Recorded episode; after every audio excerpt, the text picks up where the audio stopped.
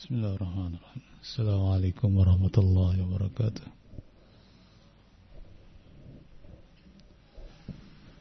Innal hamdalillah nahmaduhu wa nasta'inuhu wa nastaghfiruh wa na'udzu billahi min shururi anfusina wa sayyiati a'malina. May yahdihillahu fala mudilla lahu wa may yudlil fala hadiya lahu.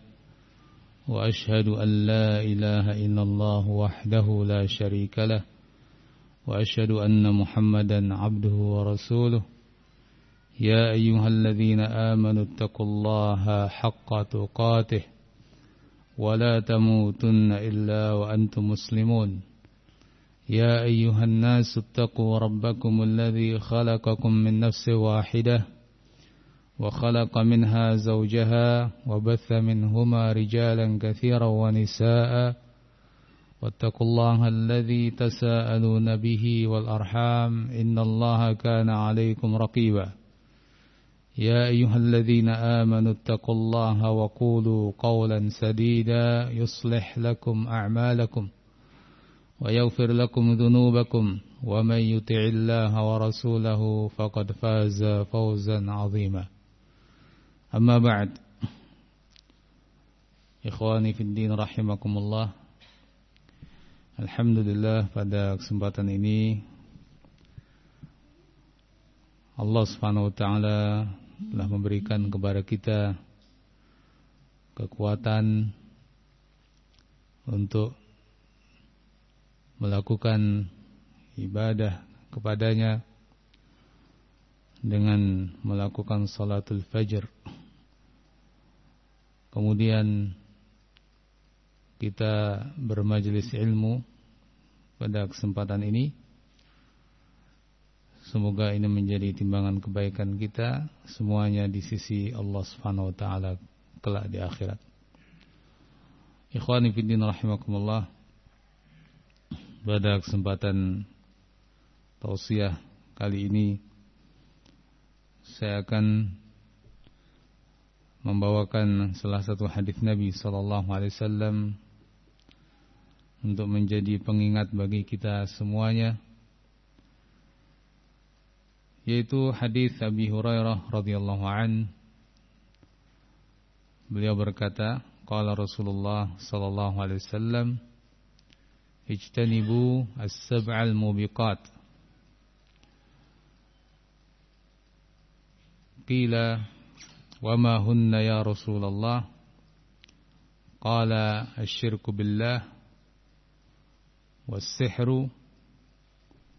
وقتل النفس التي حرم الله إلا بالحق وأكل الربا وأكل مال اليتيم وتولي يوم الزحف وقذف المحصنات المؤمنات الغافلات. Hadis ini diriwayatkan oleh Imam Muslim dan yang lain. Pada hadis tersebut Rasulullah sallallahu alaihi wasallam mengingatkan kepada kita hal-hal yang sangat penting, di mana beliau mengawali hadis itu dengan mengatakan ijtanibu, jauhilah as-sab'al mubiqat, 7 perkara yang akan menghancurkan. Al-mubiqat artinya al-muhlikat, yang menghancurkan para pelakunya, sehingga kapan seseorang jatuh pada perkara-perkara itu, dia terancam dengan ancaman yang sangat berat. Kehancuran akan ia dapatkan kalaulah bukan karena pertolongan Allah Azza wa Jal, dia tidak akan selamat darinya. Para sahabat pun ketika mendengar sabda Nabi itu, mereka langsung bertanya. Mereka tergerak untuk mencari tahu apa 7 perkara yang dimaksud agar mereka bisa menjauhinya. Qila wa ma hunna ya Rasulullah. Apa 7 perkara yang dimaksud itu ya Rasulullah? Nah, inilah para sahabat. Mereka sangat bersemangat untuk mengetahui ilmu, termasuk dalam hal ini ilmu tentang hal-hal yang membahayakan untuk dijauhi. Sebagaimana dikatakan oleh Hudzaifah Ibn al-Yaman radhiyallahu an, kuntu as'aluhu 'anil syarri makhafata an yudrikani. Dulu saya bertanya kepada Nabi tentang hal yang buruk karena saya takut kalau yang buruk itu yudrikani, menimpa aku. Maka al-ilm bisyarr lijtinabihi, mengetahui yang buruk untuk dijauhi, ini juga merupakan bagian daripada prinsip-prinsip berilmu, yang dengan itu seseorang akan selamat dari keburukan. Kalau bukan karena itu, bisa jadi seseorang tanpa merasa dia telah jatuh dalam keburukan. Walhasil, maka Nabi SAW menerangkan kepada para sahabat tentang 7 perkara itu yang dimaksud. Dan Nabi SAW menyebutkan 7 perkara ini, bukan berarti yang lain tidak, dari perkara-perkara yang semisalnya. Namun beliau menyebutkan dengan bilangan-bilangan seperti itu agar mudah dipahami, agar mudah dihafal, dan tentu hal-hal itu termasuk perkara yang diutamakan untuk diketahui. Beliau mengatakan asyirku billah. Yang pertama adalah syirik kepada Allah Subhanahu wa taala. Syirik kepada Allah Subhanahu wa taala ini menjadi larangan terbesar. Ini menjadi sesuatu yang paling berbahaya terhadap agama seseorang, terhadap keislaman seseorang. Ini ancaman yang paling besar bagi keutuhan keislaman seseorang. Maka sudah sepantasnya seorang muslim dan bahkan sewajibnya untuk mengetahui apa itu syirik dan menjauhinya.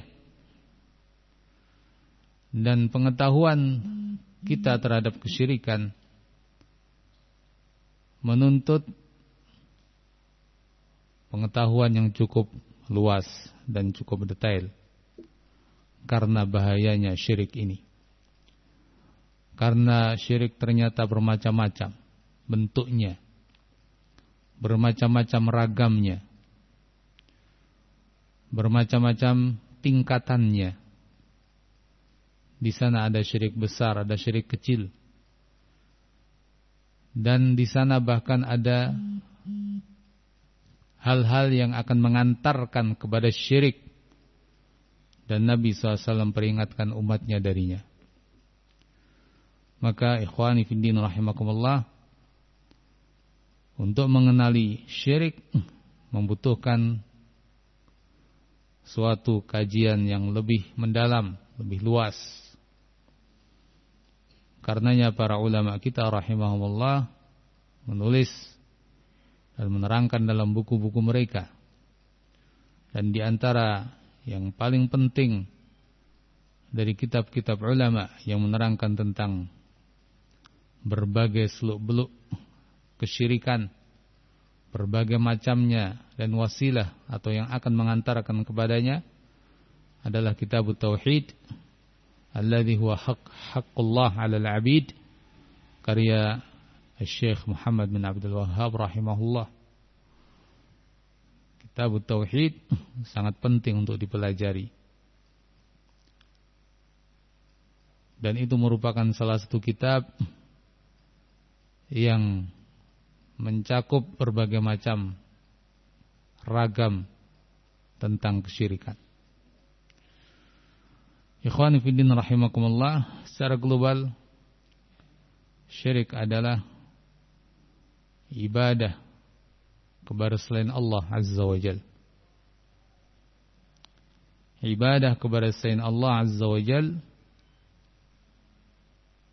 baik dalam hal yang terkait uluhiyah atau rububiyah atau asma wa sifat. Ibadah kepada selain Allah Azza wa Jalla dengan apapun dari macam ibadah tersebut. Apakah dengan berdoa, dengan menyembelih sembelihan, apakah dengan memohon pertolongan, atau dengan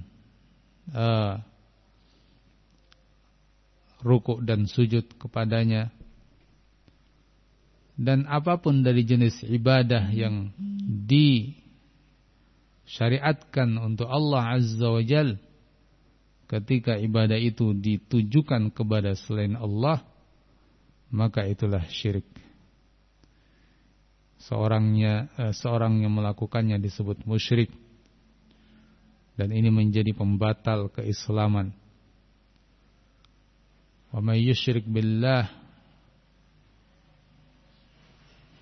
faqad harramallahu alaihi aljannah wa ma'awahu an-nar wa ma lidh-dhalimin min ansar. Dan barang siapa berbuat syirik kepada Allah Azza wa Jalla, maka tempat kembalinya adalah neraka, dan Allah Azza wa Jalla haramkan baginya surga, dan tiada penolong baginya, bagi orang-orang yang zalim. Seorang berbuat syirik, hancur lebur amalnya. Allah Azza wa Jalla berfirman, "La in asyrakta la yahbatanna 'amaluk." Kalau engkau berbuat syirik, maka betul-betul akan hancur lebur amalmu. Kalau Allah Azza wa Jalla mengatakan demikian kepada nabinya, bagaimana dengan yang lain?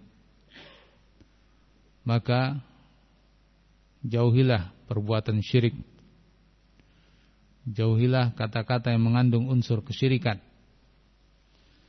Keyakinan bahwa di sana ada pengatur dari sebagian alam ini selain Allah Azza wa Jalla yang bisa memberi manfaat atau menolak mara bahaya, ini juga syirik. Syirik dalam hal rububiyah. Keyakinan bahwa ada seseorang mengetahui perkara yang gaib, perkara yang akan datang, ini juga termasuk perbuatan syirik. Syirik dalam hal sifat-sifat Allah Azza wa Jalla. Maka apapun bentuknya kesyirikan, dari kesyirikan-kesyirikan yang besar, hukumannya adalah kehancuran amal yang dia lakukan dan neraka sebagai tempat tinggalnya, dan di sana dia akan kekal abadi. Na'udzubillah min dzalik. Ikhwani fiddin rahimakumullah, karenanya para nabi dahulu sangat takut. Nabi Allah Ibrahim alaihissalam dalam salah satu doanya mengatakan, wajnubni wa baniya an na'budal asnam. Ya Allah, jauhkan diriku dan anak-anakku dari peribadatan kepada berhala-berhala. Nabi Allah Ibrahim, siapa dia? Siapa yang enggak kenal dia? Dia adalah sosok seorang nabi, seorang rasul dari ulul azmi, yang perjuangannya adalah perjuangan membela tauhid. Dia rela berkorban dengan berbagai pengorbanan demi tauhid, sepanjang hidupnya untuk tauhid, untuk merealisasikan la ilaha illallah dan menjauhi kesyirikan. Rela berpisah dengan ayahnya karena itu. Rela menghadapi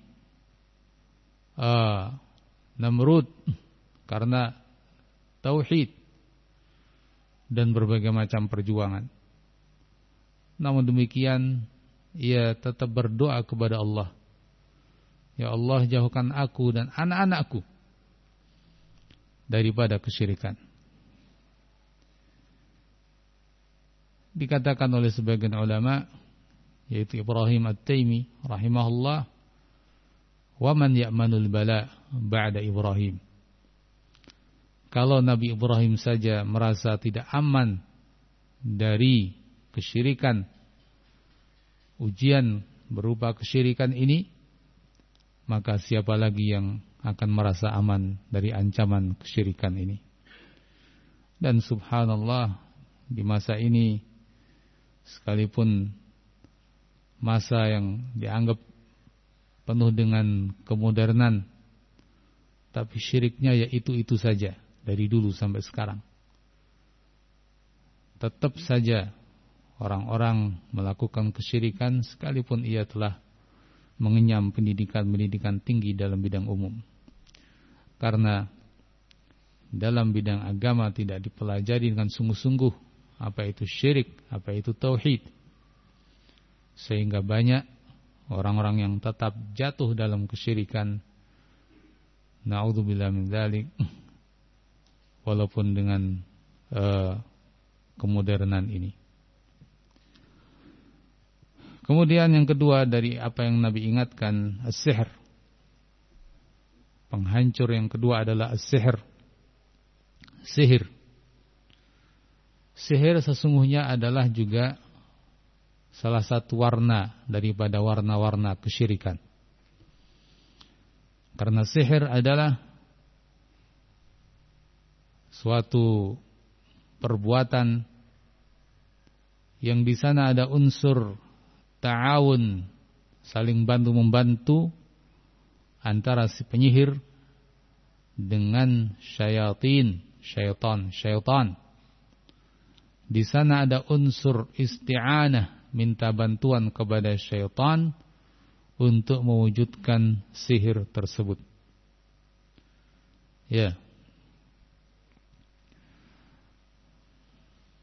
Disebutkan dalam salah satu definisi ulama tentang sihir adalah al-azaim wal-uqad. Ya. Jimat atau ikatan-ikatan, warruqa, dan bacaan-bacaan mantra-mantra dan yang semisalnya, ya, fayu'athir, fayumrid, wayufarrik baina az-zawjain, lalu memberikan pengaruh kepada orang sehingga bisa menyebabkan sakitnya seseorang.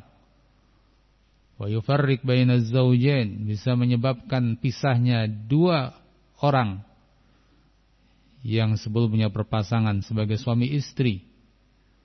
Wa yaqtul, dan bahkan bisa menyebabkan kematian, ya, artinya pembunuhan terhadap objeknya. Nah, bagaimana mungkin ikatan-ikatan dan buhul-buhul, lalu jimat-jimat yang dipakai, lalu bacaan-bacaan mantra yang digunakan bisa berpengaruh kepada seseorang kalau bukan dengan bantuan-bantuan syayatin, setan-setan, bantuan-bantuan mereka kepada para tukang sihir. Hal ini telah diisyaratkan pula oleh Allah Azza wa Jalla pada ayatnya dalam surat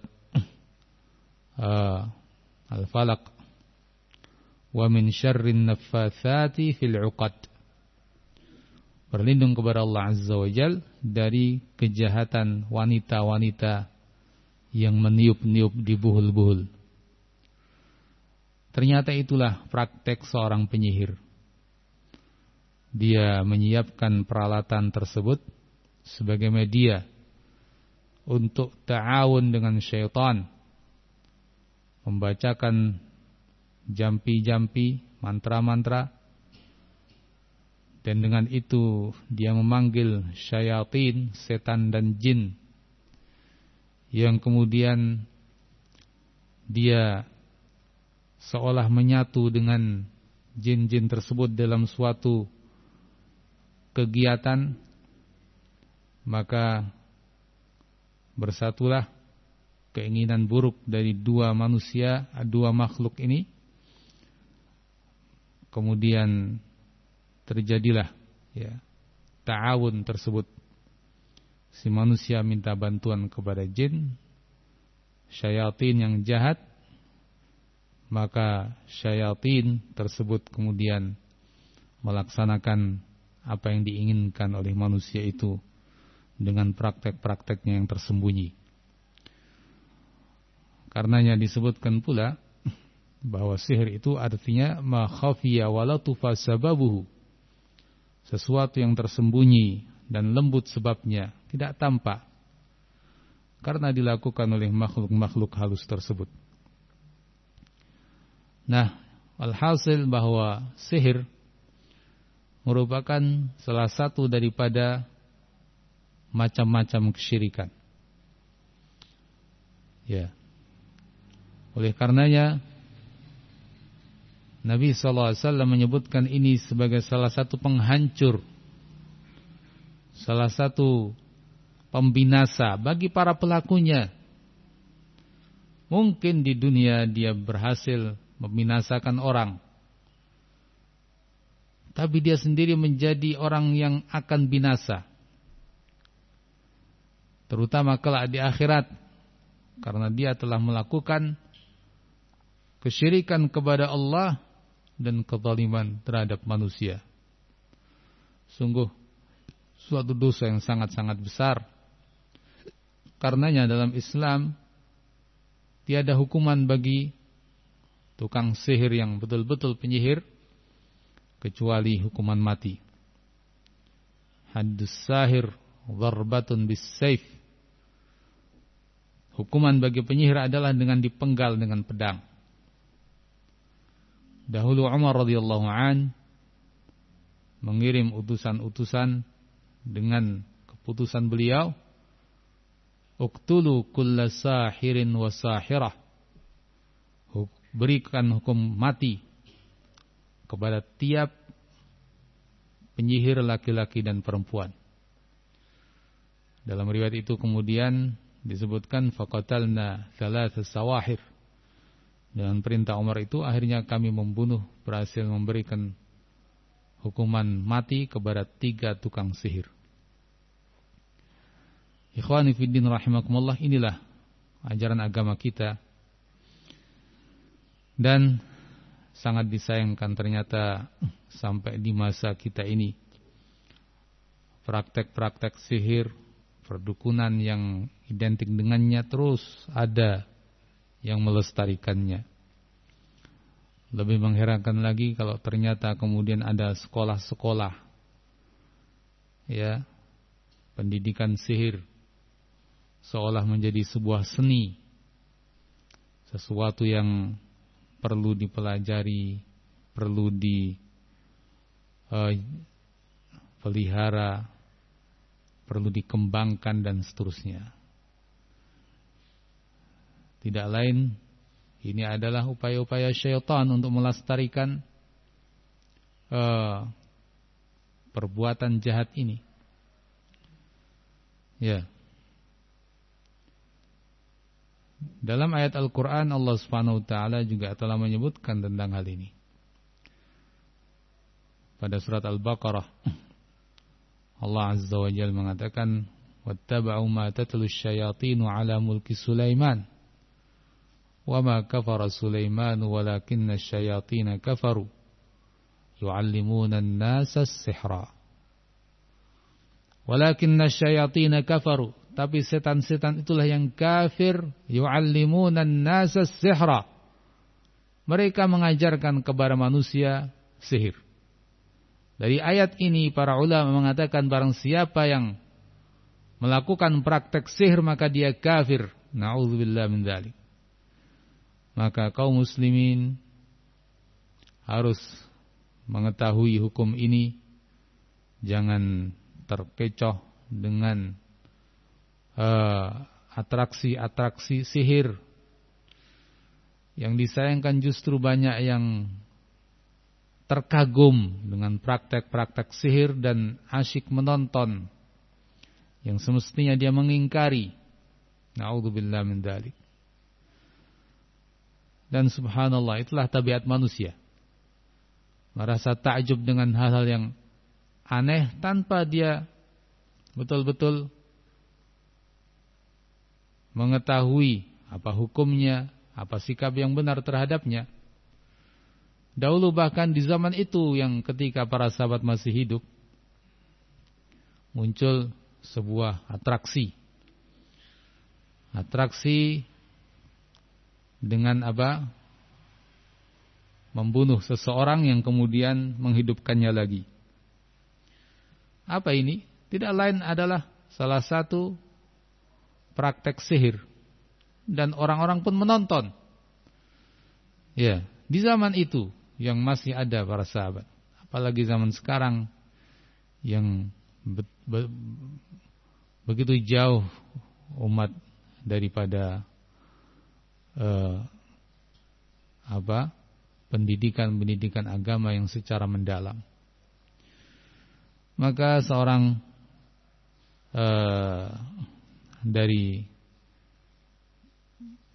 sahabat, ya, atau dari pendahulu kita, datang kepada kerumunan itu dan mendekati si tukang sihir itu. Dia pun langsung menebas si penyihir dan matilah dia sebagai hukuman kepadanya, sambil dia katakan fal yuhyi nafsah, atau yang semakna dengan itu. Coba kalau memang betul, hidupkan dirimu sendiri. Ya. Ala kulli hal, ikhwani fid din rahimakumullah, itulah sihir yang sangat membahayakan agama kita. Naudzubillah. Kemudian yang ketiga, dari penghancur-penghancur orang yang melakukannya adalah qatlun nafs allati harramallahu illa bil haqq, membunuh jiwa yang diharamkan oleh Allah Azza wa Jalla. Pembunuhan merupakan dosa yang sangat-sangat besar. Allah Azza wa Jalla telah memberikan ancaman yang sangat-sangat besar. Wa may yaqtul mu'minan muta'ammida fajazaohu jahannam khalidan fiha wa ghadiballahu alaihi wa la'anahu wa a'adda lahu 'adzaban 'azima. Pada surat An-Nisa Allah menyebutkan wa may yaqtul mu'mina, dan barang siapa yang membunuh seorang mukmin muta'ammida, dengan sengaja, fajazaohu jahannam, maka balasannya adalah jahannam, khalidan fiha, ia kekal di dalamnya. Wa ghadiballahu alaih, dan Allah murka kepadanya. Wa la'anahu, Allah melaknatinya. Wa a'adda lahu 'adzaban 'azima, dan Allah menyiapkan untuknya azab yang besar. 5 ancaman dari Allah Azza wa Jalla terkait perbuatan pembunuhan yang disengaja kepada seorang yang beriman. Na'udzubillah, betapa besarnya ancaman Allah Azza wa Jalla. Ya, mengerikan. Karenanya seorang yang melakukan dosa pembunuhan ini disebutkan dalam hadis kelak dibangkitkan di hari kiamat, tertulis di dahinya ayisa min rahmatillah, orang yang putus asa dari rahmat Allah. Na'udzu billah min dzalik.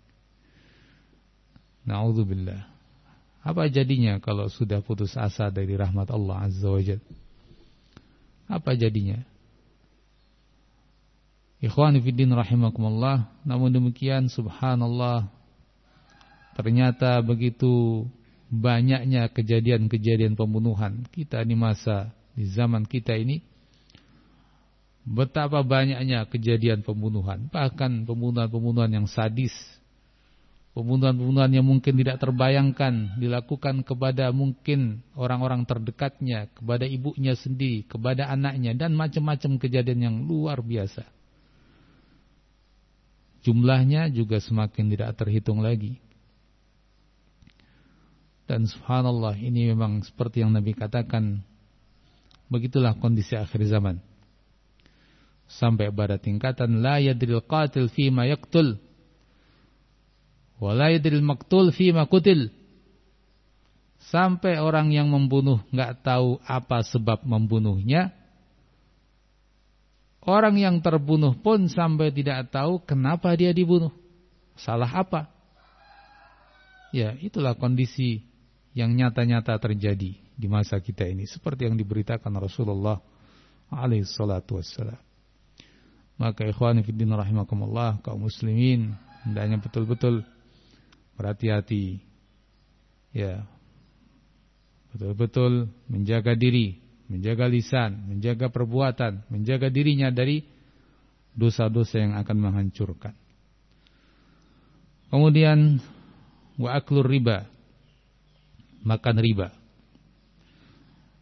Subhanallah, di masa ini pun begitu banyak riba dengan berbagai macam modelnya, terprogram, kemudian diatur sedemikian rupa, ya, bahkan ditawarkan dengan penawaran-penawaran yang menggiurkan.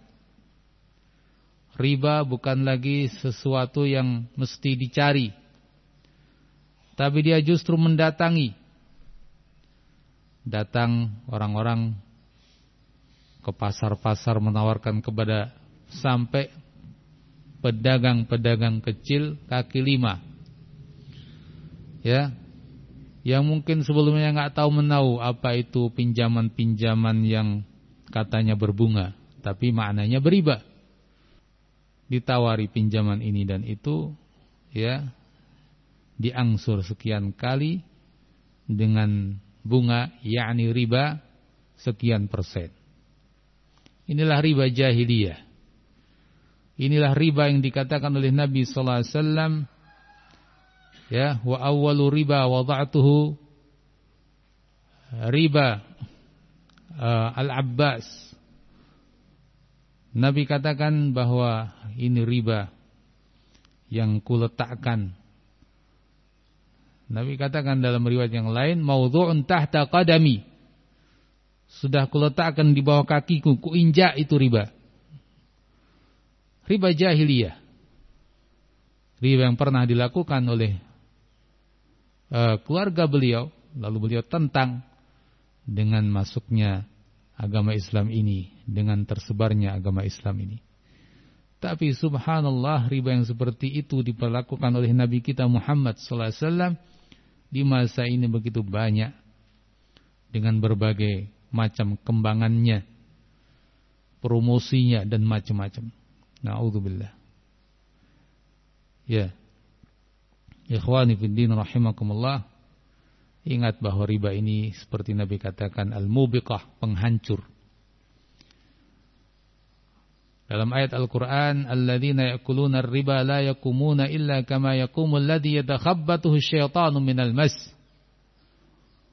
Mereka yang makan riba tidak akan bangkit kecuali seperti bangkitnya orang-orang yang di yatakhabbatuhu syaitan, yakni diperlakukan oleh syaitan, di apa? Yakni kena, seperti kena penyakit gila, yatakhabbatuhu syaitanu minal mas. Ya. Tidak berdiri dengan tegak kelak di hari kiamat. Na'udzubillah min dzalik. Oleh karena itu, ikhwani fiddin rahimakumullah, riba ini penghancur umat, penghancur ekonomi umat. Riba ini artinya adalah keberuntungan bagi pihak tertentu di atas penderitaan manusia yang lain. Maka Islam datang menghilangkan itu semuanya dengan berbagai macam bentuknya dan ragamnya. Maka bagi seorang muslim, bila ingin hidup tenang, tentram, bahagia, dapat berkah dari Allah Azza wa Jalla pada usahanya, dia harus menjauhi riba apapun bentuknya. Kemudian berikutnya, wa aklu malil yatim, makan harta anak yatim. Makan harta anak yatim. Al yatim, seorang yatim adalah man mata abuhu wa huwa dunal bulugh. Seorang yang telah meninggal orang tuanya, bapaknya, dan dia masih dalam usia di bawah balik. Harta yang ditinggalkan orang tuanya seharusnya dijaga keutuhannya, dikembangkan sampai kelak nanti dia dewasa lalu diberikan.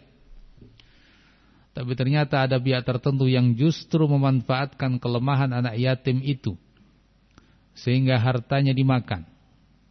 Ya, dimakan dalam arti dimanfaatkan, sekalipun tidak dalam bentuk makanan. Allah Azza wa Jalla menjadikan ini sebagai salah satu dosa besar. Innal ladzina ya'kuluna amwalal yatama dhulman innama ya'kuluna fi butunihim nara wa sayaslawna sa'ira. Mereka yang memakan harta anak yatim dengan cara yang zalim, innama ya'kuluna fi butunihim nara, sesungguhnya mereka itu makan api di perut mereka dan mereka bakal masuk ke dalam neraka. Na'udzubillah min dzalik. Maka siapapun yang mendapati seorang yatim, hargailah anak yatim itu, jaga hartanya, kembangkan dan berikan kelak saat dia dewasa dan mampu mengelola harta. Nabi berikan motivasi bagi mereka yang melakukan hal tersebut dengan mengatakan, ana wa kafil yatim kahatain. Aku dan orang yang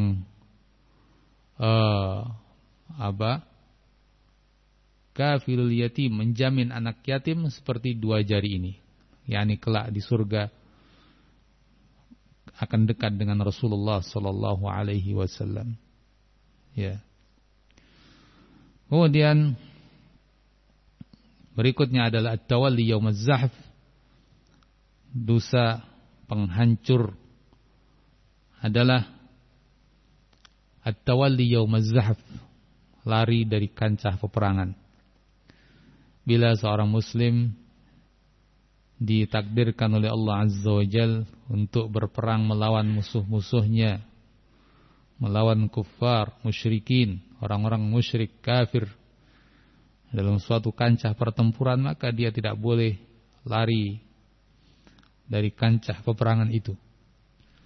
Dia harus hadapi segala resiko, sekalipun mengantarkan kepada kematiannya. Dan itu merupakan suatu keutamaan, jihad fi sabilillah wal maut fi sabilillah, berjihad di jalan Allah dan mati di jalan Allah dalam peperangan yang syar'i. Tidak ada alasan untuk lari dari kancah peperangan kecuali dalam kondisi tertentu yang Allah sebutkan, illa mutaharrifan biqitalin au mutahayyizan ila fi'atin. Ya. Kecuali mutaharrifan liqital, dia melakukan sebuah manuver, berbalik untuk kemudian menyerang, bukan untuk lari. Au mutahayyizan ila fi'ah, atau dia lari untuk bergabung kepada kelompok yang lain dari muslimin. Kondisi yang tidak memungkinkan ia harus maju terus, bukan karena takut, tapi karena strategi. Dia berbalik untuk gabung dengan kelompok muslimin yang lain. Kalau tidak itu, Faqad ba'a bi ghadabin minallah, dia kembali kepada dengan membawa kemurkaan dari Allah Azza wa Jalla. Dan yang terakhir dari al-mubiqat adalah wa qadhfu al-muhsanat al-mu'minat al-ghafilat, dan menuduh kaum mukminah, seorang wanita mukminah yang terjaga dari perbuatan-perbuatan maksiat, zina dan seputarnya, yang lalai bahkan dari perbuatan-perbuatan itu, tidak sama sekali ada sangkut pautnya dengan perbuatan itu. Ya, artinya dosa yang ketujuh ini adalah dosa menuduh dengan tuduhan zina kepada seorang yang bersih dari perbuatan tersebut. Ya, ini dosa qadhf namanya. Al-qadhf. Kita dilarang melontarkan tuduhan ini. Ini adalah tuduhan besar. Ini adalah sesuatu yang sangat-sangat mengerikan. Ya. Karenanya dalam Islam perbuatan zina ini tidak bisa ditetapkan sebagai perbuatan zina kecuali dengan syarat-syarat yang sangat ketat. Kalaupun ditetapkan dengan saksi, maka dengan 4 saksi yang betul-betul bisa dipertanggungjawabkan. Oleh karenanya tidak boleh dengan sembarangan seorang mengatakan fulan berzina, fulan melakukan zina, fulanah jatuh dalam perbuatan zina, atau menyematkan lakop-lakop yang menunjukkannya dia si pezina, si pelacur dan sejenisnya. Ya, hati-hati, hati-hati dari perkataan-perkataan yang itu adalah sifatnya tuduhan terkait dengan bab ini.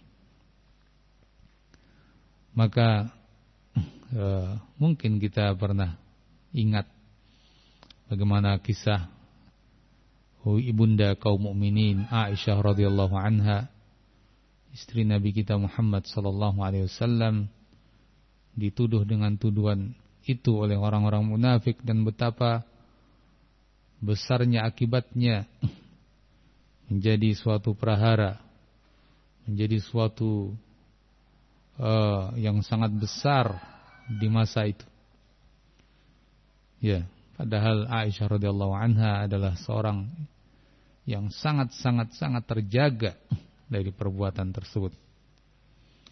Allah Azza wa Jalla mengatakan, "Idz talaqawnahu bi alsinatikum wa taquluna bi afwahikum." Ya. Allah katakan, wa tahsabunahu hayyina wa huwa 'indallahi 'azim. Ittalaqawnahu bi alsinatikum wa taquluna bi afwahikum ma laysa lakum bihi 'ilm wa tahsabunahu hayyina wa huwa 'indallahi 'azim. Kalian menyangka itu ringan, sekedar ngucap. Ya, fulan begini, berzina, fulan melakukan ini dan itu. Tahsabunahu hayyina, kalian kira itu remeh, ringan, enteng. Wa huwa indallahi azim, padahal itu di sisi Allah sangat besar. Na'udzubillah. Dan hal ini di masa kita pun begitu banyak terjadi. Mudahnya mengucapkan ucapan-ucapan yang isinya adalah tuduhan-tuduhan zina. Na'udzubillah. Seorang muslim harus betul-betul menjaga dari hal-hal tersebut. Jaga lisannya, tutur katanya, tulisan-tulisannya dari hal-hal yang sifatnya seperti itu. Nasallallahu alaihi wasallam. Semoga Allah Azza wa Jalla menjaga kita semuanya dari segala yang tidak diridhai Allah Azza wa Jalla, dan memberikan taufiknya kepada kita untuk senantiasa bertakwa kepada Allah dimanapun dan kapanpun dengan takwa yang sebenar-benarnya. Demikian yang bisa saya sampaikan pada kesempatan ini. Semoga bermanfaat. Dan mohon maaf atas segala kekurangan. Subhanakallahumma wa bihamdik, Asyhadu an la ilaha illa anta astaghfiruka wa atubu ilaik. Alhamdulillahirabbil alamin.